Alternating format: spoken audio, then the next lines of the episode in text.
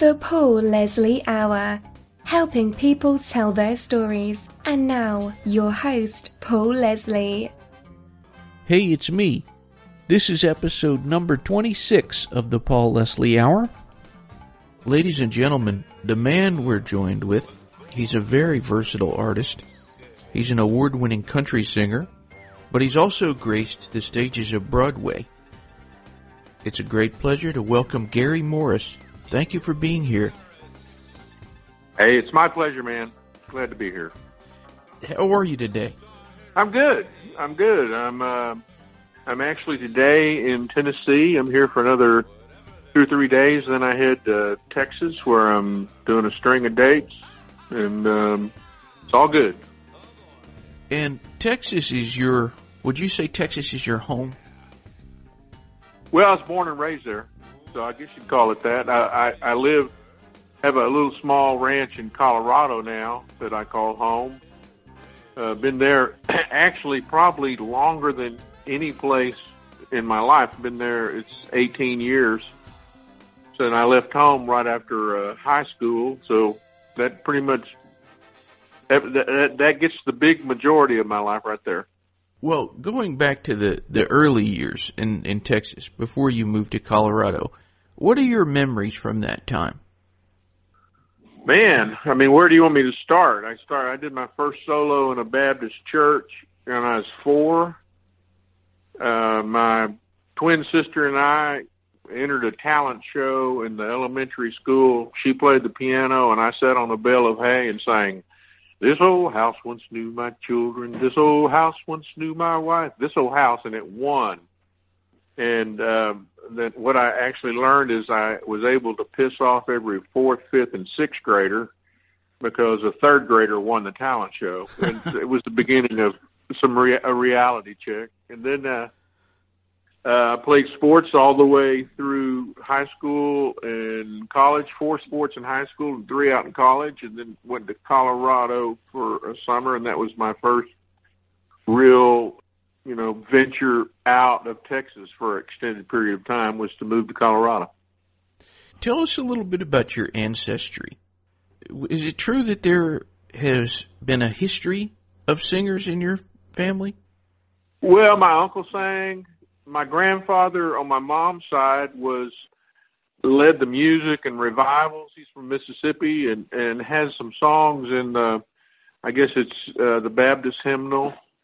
And on my dad's side, uh, and I didn't know this until I was in my 30s. Uh, his dad played uh, the guitar and the mandolin. In fact, uh, I had done a show at uh, Bass Bass Hall in Fort Worth and uh, gone back over to my mom and dad's house. They, well, we lived out in North Richland Hills, and um, he had some friends over, and one of his friends asked me, said, "Hey, uh, where'd you get your talent?"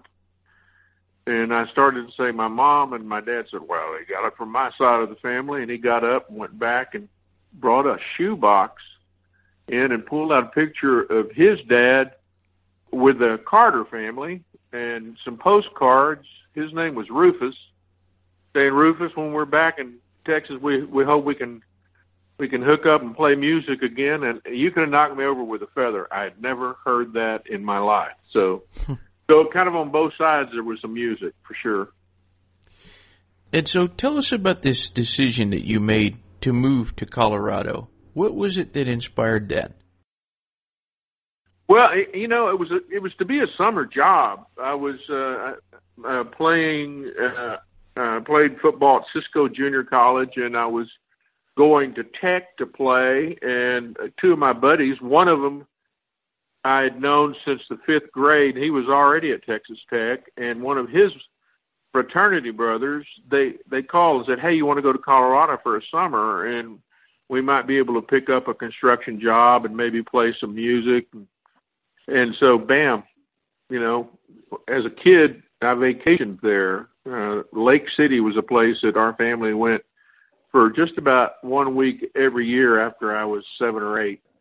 So I was in, went to Colorado, rented an apartment over in Boulder, and uh, got a job doing construction during the day. And we we auditioned at this place called Taylor Supper Club, and and they the there were we we knew about five songs. I'd known the one guy for a week, and then Eddie, of course, since fifth grade. We uh, we went on stage downstairs to an empty room, and he asked us if we knew any real country stuff. The two two other boys, Ron and Eddie, said yeah, and, and I'm going, wow, we haven't practiced any of that. I'm thinking, what are we going to do? And they had done a Hank Williams medley uh, for a fraternity thing, and Eddie turned me and said, just follow me. I knew all the songs, and the next thing I knew, they put us up on stage, and you know, at the end of the summer, I was uh, 20, I guess, and I was making a thousand dollars a week. And I thought, man, this is maybe something I want to do. so the other guys, one's an architect, one's a, um, a dentist, and I'm an unemployed singer songwriter. well, I wanted to ask you a little bit about one of the things that's interesting is that you've sang for so many heads of state, presidents, prime ministers, kings, queens. I wanted you to tell us a little bit about Jimmy Carter. All right. I was actually down in Texas, uh, living right out of Fort Worth at the time when uh, that presidential cam- campaign began, and Carter hadn't even sewed up the um, I don't think the Democratic nomination yet, and there was a there was a uh, a story in the Fort Worth Star Telegram, and it was something that was touting Lloyd Bentsen and that that uh, this this Governor Carter shouldn't be on the ballot because he didn't get enough names in in time or something, and and I was I guess young, naive, impressionable, and I I, I called up the head of the Democratic Party in Tarrant County, which is Fort Worth, and I said, "What can we do about this? Why why can't uh, Carter be on the ballot so we can at least find out something about him?" And she said, "You can put you can do petitioning work."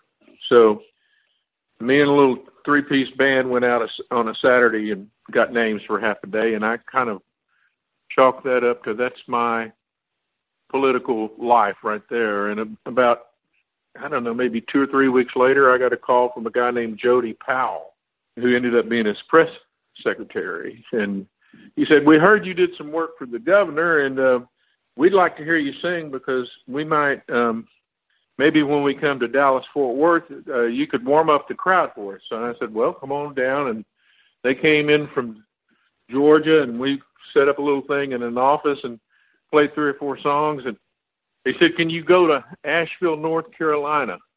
And I said, "When?" This was like on a Monday. They said, "Well, the governor's going to speak there at the university on Friday." And I went, and they said, "We got 500 bucks." and so I packed up a van, went as a trio, drove to Asheville, North Carolina, and uh, was the warm up. And I, I did this I did I did a version of American Trilogy, and I don't know if you know that or not, but it's got Dixie in it and um, All My Trials and the Battle Hymn of the Republic. And I didn't know, but the Carter people were off stage freaking out when I started singing Dixie because it's slow Dixie, and it was a university, but it was you know it was a, a mixed black and white crowd, and they were they were pulling their hair out when I started that. And I found out afterwards. And anyway, I did wrote a little recitation and said, you know, something about the Civil War and about where we were. And then, ladies and gentlemen, the next president of the United States, Jimmy Carter. And I still had uh, "Glory, Glory, Hallelujah" to sing. And he walked to the other microphone, and the place erupted. People were standing and cheering and he was trying to sing and I was trying to finish and get off stage. And I walked off stage and they said, Can you do the next 14 days? Hmm. And I went to Madison Square Garden. I did the Whistle Stop tour. I did about 85 performances in front of him and then played election night at the Omni and, and then came back to the White House and played. So that's how it all came down. What was he like? he was yeah, very smart, very smart, sharp, quiet spoken. I could tell you a story that a lot of people wouldn't understand. He was a man of really high integrity, and he and, and it showed right there. I mean, I was on the Whistle Stop tour. The real Mayor Daley was on there, you know, smoking cigars, backroom kind of stuff. And and I'll tell you something that, like I said, a lot of people won't get or understand, or maybe even like to hear. But I was in Russia doing a show in 1990 when um, the woman from Estonia and their their parliamentary proceedings, whatever they call them, stood up to Gorbachev and told told Gorbachev that Estonia was leaving. And I had done a concert that was televised for 600 something million households across the Eastern blocks the night before, and I um, was to have lunch with a, a gentleman from way he was like their ASCAP BMI. He was they call VAAP, and the vice chair of VAAP, and he came in and blanched white and said it's the beginning of the end. Uh, the Soviet Union will be no more. And then he looked at me and he says, "You know what American president calls this?" And I'm thinking, well, it's 90. That's got to be it's got to be Reagan. And and he said, Jimmy Carter. I said, well, you have to tell me why. He said, because Jimmy Carter represented human rights, and it was not in our people's consciousness. They didn't get human rights until Jimmy Carter came along, and so I think I sensed that way back in the 70s that you know his, the kind of quality he would be. Whether he was a good president or not, or made mistakes, he will say he micromanaged too much, and you know he wasn't part of the real system in Washington. But that's that's you know kind of a a story that I haven't told anybody or very few people about the the Russia trip. Hmm. Would you say that that was a, a, a good opportunity overall at that point in your career to get you in front of people and no it wasn't. I, I wasn't there to get in front of people. I was there because the more I got to know the guy, I thought he would uh, be a good president at the time. Now, on the backside, I was playing. I, I was invited to play CMA night at the White House, and we had Conway and Loretta and Tom T. Hall and Gatlin and a whole bunch of them. And they all played. And then we went in and ate dinner. Then we went back into the East Room for a guitar pool. And the, the president starts by saying, I'd like to bring up my favorite singer. And he brought me up. Then well, I sang two or three songs, and then I started getting calls from record labels and uh, got an invitation to go out and do something for MCA and cut some songs and came back and then a couple weeks later got a call that there's this new guy Jimmy Bowen who's taken over MCA and there's they're not going to all all new projects are canceled, and I thought, well, wow, well that's the way it goes. But when I did go back, I moved there. Uh, I was told by a guy named Harold Bradley, the only guy that uh, would understand me as a singer was a guy named Norro Wilson. And I kept trying to get an appointment. And finally, one day, I just walked down to Warner Brothers and walked in the lobby. And you got to understand, I had long black hair and a beard, and I was in overalls and with work boots and a t-shirt. And I walked in and told the secretary I was there to see Norro, and she said, "Do you have an appointment?" And I said, "No," but she said he's busy. And I said, "Well, I'll just wait." So I just sat down in the lobby. It was about nine thirty in the morning. At about two thirty, he comes out of his office and said, "You want to see me?" And I said, mm, "Are you Norro?" And he said, "Yes, I am." I said, "Well, I do." He said, he looked at me. He said, have we met before? I went, I don't think so. He said, Did you sing at the White House? I went, I did. He brought me in and listened to my songs, and I told him I wrote them and sang them. He called Los Angeles, and I, I had officially a record deal that day. So ultimately, all the stuff I did with Carter got me the record deal, but it wasn't because of trying to get it while I was out there or trying to get any acclaim. It was just uh, being part of the process. What was Norro Wilson's response when you when you played him your demo? It was he called L.A. on the on yeah. the. I mean, at that moment, he called L.A. he asked me, he said, "Did you write these?" I said, "I did." And he said, "Are you singing?" I said, "I'm singing all the parts and I'm playing." He called uh, Andrew Wickham, who was the head of Warner Brothers Country out of L.A., and got him on the phone. Said, "I have a guy here I want to sign," and I'm listening. And he said, "No, no, no, no. I want a, I want a commitment right now. I don't want anyone else to hear him." That's what he said, and I went, "Oh, wow." and it, he said, do you have an attorney? And I said, no. And he said, well, I'll get you one. She says, he's got an attorney. Yes, okay. And he said, congratulations, son. You're on Warner Brothers. We'll get the paperwork worked out. And that's it happened that quick when I finally saw him. Surreal. It was. wow. It's almost like something out of a movie. that's great. Oh, it's like if I were to tell you my life story, everybody says that knows the ups and downs of those, they'd say, you got to write that. I went, no, nobody would believe it. it's not. It's not really fathomable. How much do you think luck plays a part in someone's success when they're an artist, or is it all the the hard work? Uh, I don't think. Uh, you know, I think you have to be willing to work hard, but but uh, I mean, I, I mean, how familiar are you with the music business? I mean, there's there's uh, uh, obviously a lot of luck there is also a lot of who knows who and who pays for what. And that's probably worse than it's ever been. And uh, how do you get a record played? And then how important are the award show? And even if they are phony, I mean, I remember clearly that uh, you know, come come award shows that record labels, you know, if you had to be a in the music business, so everybody at Warner Brothers, Warner Brothers, L.A., New York, London, Tokyo, wherever they all joined the CMA or the ACM. So each one of and everybody that was an employee, so they'd have, you know, four thousand votes. And same thing for CBS, same thing for RCA. And come time for awards, it, there'd be calls between the the top guys. Hey, we don't have anybody for a new artist of the year. Do you? Okay, well we'll trade you our four thousand for your four thousand for our song of the year or whatever.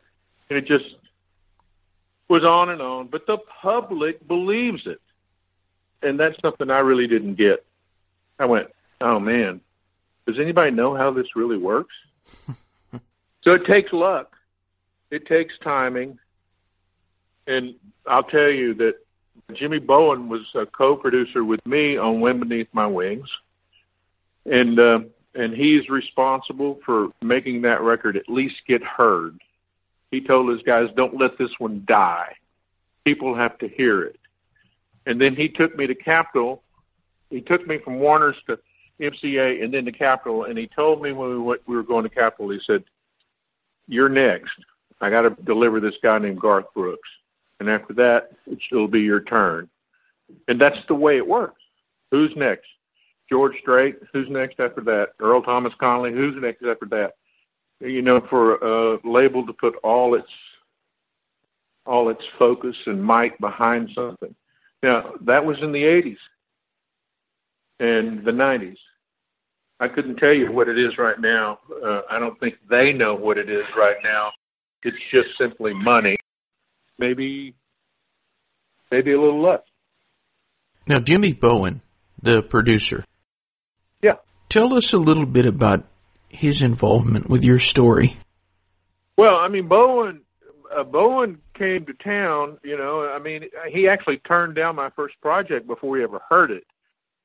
And then when he came back in, he he came in from Elektra to start running Warner Brothers and he canned a bunch of acts then, and he kept me, and he kept half of the record and said, "You and I'll produce the other half." The first half was Bob Montgomery, and it has a song called "The Love She Found in Me," which was nominated for Song of the Year. I think probably "Why Lady Why." Now I'm not sure if that was on it. There's just so many now, but but Bowen and I went into the studio together, and he was there to cut tracks, and then I did the rest of it on the on one side of the Why Lady Why album. But you know, he ran the label, and if he said, "This record makes it, guys," or your job's on the line. And he was that kind of guy, but he was a very smart record guy. He still would be, and he changed the the whole scope of making records in Nashville. The two inch analog tape went away, and digital recording came in, and Bowen was the guy that did it. A lot of people might want to take credit for it, but he came in and he forced the issue, and and uh, and then record budgets went from fifty thousand to two hundred thousand, but sales went from fifty thousand to platinum and multi platinum and that kind of stuff. So, um, I mean, for all the people that don't like him, I, I think he was a great record guy, and I personally like him. I played golf with him. I think he's uh, he's a smart, cagey, good record guy. The song "The Wind Beneath My Wings." The first time that you heard it, what was your initial reaction? My version? There, there was a demo first, wasn't there? Yeah. Well, the demo, the demo was Larry Henley and Jeff Silbar wrote it, mm-hmm. And uh, I heard it, and I just uh, actually Martha Sharp at Warner Brothers, wh- who was head of A and R, uh, had this demo and said, "Hey, you ought to hear this," and I said, mm, "That song's for me," and I. I mean, we we went in right away and cut it, and we were in the process of cutting that record anyway. I just felt like and, and there was a lot of grief with Warner Brothers L.A. at the time. They, I, I was playing softball after I'd cut it. We'd sent the sent the parts to L.A. and I was out playing on the Warner Brothers softball team, and a and a limo comes up with some guys from Warner Brothers saying, "Hey, you got to call uh, L.A. Carl Scott, who was head of promotions in L.A. and and talk to him about this record, "Wind Beneath My Wings." You're making it a single. When I call him, and he said, "We're missing part of it." And I said, "What do you mean?" He said, "Well, there's all there is on it is like a guitar and you know two or three voices, and there's just nothing there." And I said, "Well, that's the record." And he said, "Are you trying to kill your career?" And I went, "No." And I remember Alan Dick was over at uh, running IVK in Knoxville, and I'd already done George Strait and I had done their big music appreciation day. I called him up. I said, "Alan, will you play this record?" He said, "Well, well Gary, it's four minutes of dead air." And I said, "Well, would you play it at like two thirty in the morning on a Saturday after everybody's getting out of the bars and going home?" He said, "Yeah, for you, I will." and he called me on Monday and said, "Well, we must have missed that one. We had six or seven calls before the six a.m. shift to replay that record." Oh wow! And it was kind of like that everywhere. And there were two or three stations in the country that wouldn't play it: Houston, IVK in Houston, and KMPS. Funny, I should remember in Seattle. They wouldn't play it. Said said it's not country, like like what they're the crap they're playing today is. So I'm glad that's live. well, what do you think? Uh, what do you think about the state of country music today? I think it's crap. Yeah, I think it's a combination of country and rap, and that's crap. and um, you know, the, and uh, let me let me preface it this way: I could take any one of the artists doing what they were doing. If you would still hear on top 40 country radio Merle and Hank and uh, George Jones, if they were still played in a rotation, and that's what was going on in the 80s. You could listen to uh, if you listen to K KSCS in Fort Worth, you'd hear you might hear me, you might hear Strait Nicks, you might hear Merle Nicks, you might hear George Jones, you might hear Patsy Cline, then you might hear Alabama, and it was a mix that invited young people in or younger people in to uh, a, a country format. Well, when George got to country for country radio, I knew we were in trouble. So, I, I mean, I've never, ever said, hey, I'm a yodeler. I'm Hank. I'm Merle. I said, this is what I do. But my audience, my base audience comes from country music. They like what I do. So call it what you want. When you uh, when you undertook these musical theater projects, uh-huh. how did your fan base react to that? My fan base loved it. Country radio, you know, quit playing me after doing Les Mis. Uh, when I went uh, when I went to do La Boheme with Linda Ronstadt, it was a, a huge event, and um, you know it was. And "Wind Beneath My Wings" won Song of the Year that October, and I was opening in in October in New York with her. And the reason I I took it, I, I turned even down the auditions for six or seven months. They kept trying to get me to go sing for them, but I took it because Randy Travis, who's on Warner Brothers, and Dwight Yoakam, who was on Warner Brothers, and Skaggs. They were they were bringing some young, traditional sounding country, and I thought that's what they're wanting to play right now. I'll take a little break and go do something, then I'll come back and do another record. My next record after going up there was with Linda was Plain Brown Wrapper, and it had a top ten that uh, should have gone higher and number one. And so I was back at it once again in '87 when I went back. It was really moving. The the format was moving to a traditional sound, and I thought, okay, well, I'll go do something else. I did it for six months. I went to New York and played the lead in the number one show on Broadway. Now, let's be clear with all your listeners. CBS and RCA tried to make just tried like the devil to make everybody believe I was an opera singer. In my life, I've seen two operas. I was in them both. I've never had vocal lessons. I learned to sing in a Southern Baptist church. So that's on the record. You know, I I enjoyed it. I had I had a big time, but when I was done, I was done, and I went back and never got another play on country radio. So hmm. What are your memories of Linda Ronstadt, of of of being around her? What was she like? Well, she's fabulous. She's uh, sweet. No big star complex. On my birthday, my birthday is December seventh, and I was up there, and she brought a cake, and she'd baked it, and she opened up the box, and and it had slid apart, and she looked at me and says, "Well, it doesn't look good, but it'll eat good." And that kind of sums her up. I mean, she's very articulate and very smart and very warm. We were playing. Uh, you'll you'll get a kick out of this. We were playing Trivial Pursuit, and I'm not much for playing those kind of games, but and it was George Lucas and Amy Irving and Steven Spielberg and Linda and me in the green room, and and Lucas won won with who's the Walt Disney of the 80s he, he drew that card, and he said, "I guess that's me." that's great. So you know, uh, but you know, she you know she had a car service, but not a limo. They brought her in, a, in an old car down. She had a place up on I think 85th. Just a genuinely warm, bright, creative person. She's great.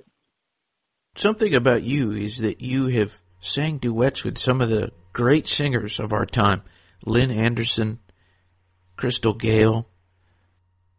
Tell us about some of the people you've sang with and who you would like to sing with that you haven't yet. Man, I mean, I've done duets with a lot of people, and I can't even can't even tell you all. Of, I'd love to do one Patsy Cline if we could just get her back. But yeah, Lynn, and I've done duets on TV with a lot of other people, but and I did an album with Crystal. Sang did a duet with George George Jones on Amazing Grace on a concert. You know, there's really nobody out there that I can think of right now today that I'd want to go out and do a duet with. I mean, a lot of people at one time I thought it might be fun to do something with some pop singer. Oh, I did the end title song to Blind Date. And that was a duet. And that was a really cool song. It uh, was a big hit on AC, and then and Warner Brothers never worked it because I had the Crystal Gayle du- duet album. But there's not anybody that that um, I can think of. I covered uh, uh, the song from A Star Is Born with One More Look at You for Scott Hamilton. And that was uh, originally, uh, I think, yeah, Bette Midler, I believe, sang that. And uh, of course, then she covered When, won a Grammy for hers. I don't know. I, I I can't think of anybody that would really excite me. Going, oh yeah, I'd like to do something with Taylor Swift. I'd like to do a song with Taylor Swift, and the reason is because I think she's really smart, and I think that you know her records are well done, or maybe even Shania. And, and for the same reason, her records I like production on them. Those are two good choices. Yeah. So tell us what is in the horizon right now for Gary Morris. Well, I'm on the road. Man, people have discovered me. Really interesting. I think some of the some of the folks have gone. We'd love to hear a melody and a lyric again. And most most all of the shows I'm doing are solo. I take uh, three guitars in different tunings and cover everything from trips to New York to hits to, uh, you know, I fancy myself as a singer songwriter, and there's a whole lot of songs people haven't heard that were on records that never got any uh, real airplay, although I just kept making them. So it's most interesting. I'm playing performing arts centers and corporate dates and uh, casinos, and that's a rarity to be able to go play a casino solo. And uh, it's it's fun. I'm ha- actually having a heck of a lot more fun than when I was under the gun to carry a band and sound and lights and a road manager and a production manager and a business manager and an agent and and a lot more profitable too. For me, there's something about seeing an artist when they're just it's just them and their guitar. I really like that. Well, I'm I'm finding out that there are a lot of people that really like it.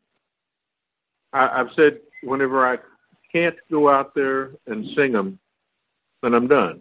But up till then, I'm going to go play. And like I'll leave here and I go play the 12th and of October in Arlington and 13th in Greenville, and then I'm headed to Florida, and then I'm and then I'm doing a series of casinos in Iowa and I don't know where all. I'm not looking at a calendar, but it's uh, it's pretty pretty good. I like it. What is the best thing about being Gary Morris?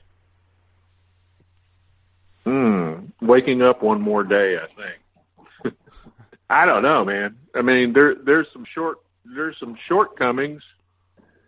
You know, uh, like I have a rabid fan that's a little bit loose in the head that sends a million emails and text messages and all that kind of stuff. So there, and there's sometimes you think of it, there's a little security issue, but probably at this point in time, the best thing I can think about what I've done is that you know I made pretty much my own choices and and uh I didn't live by somebody else's rules. It's just, and it's worked out. For anyone out there who's listening, what would you say to the audience out there? Keep coming. Find find people you love and support them. It's a lot different these days. Back in the day, in the 80s, the 90s, probably even the young 2000s, artists toured so they could sell records. And with the record industry eh, eh, in the dump like it is, what happens is artists make records to support their touring. They make their living off touring now. And that was never the case. If you broke even touring, that you were selling records, and you could you didn't have to worry about it. So, support the guys you like, the girls you like, the bands you like. Go see them live. If you uh, want to get in this business, it's a lot of work don't give up your day job. well, thank you very much for sharing with us. You bet, man. It's been a pleasure. My pleasure. Well, I appreciate it, man. No, it's an honor. I appreciate it. Thank you. Have a good one. See All you. right. Till next time. Bye. Always a pleasure to have you here on the Paul Leslie Hour. For more information on Gary Morris, visit his website, garymorris.com. Thanks for spending time with us. Until next time. The Paul Leslie Hour is hosted, produced, and written by Paul Leslie for Lifestyles Entertainment. For information, visit thepaulleslie.com. Thank you for being with us. Until next time.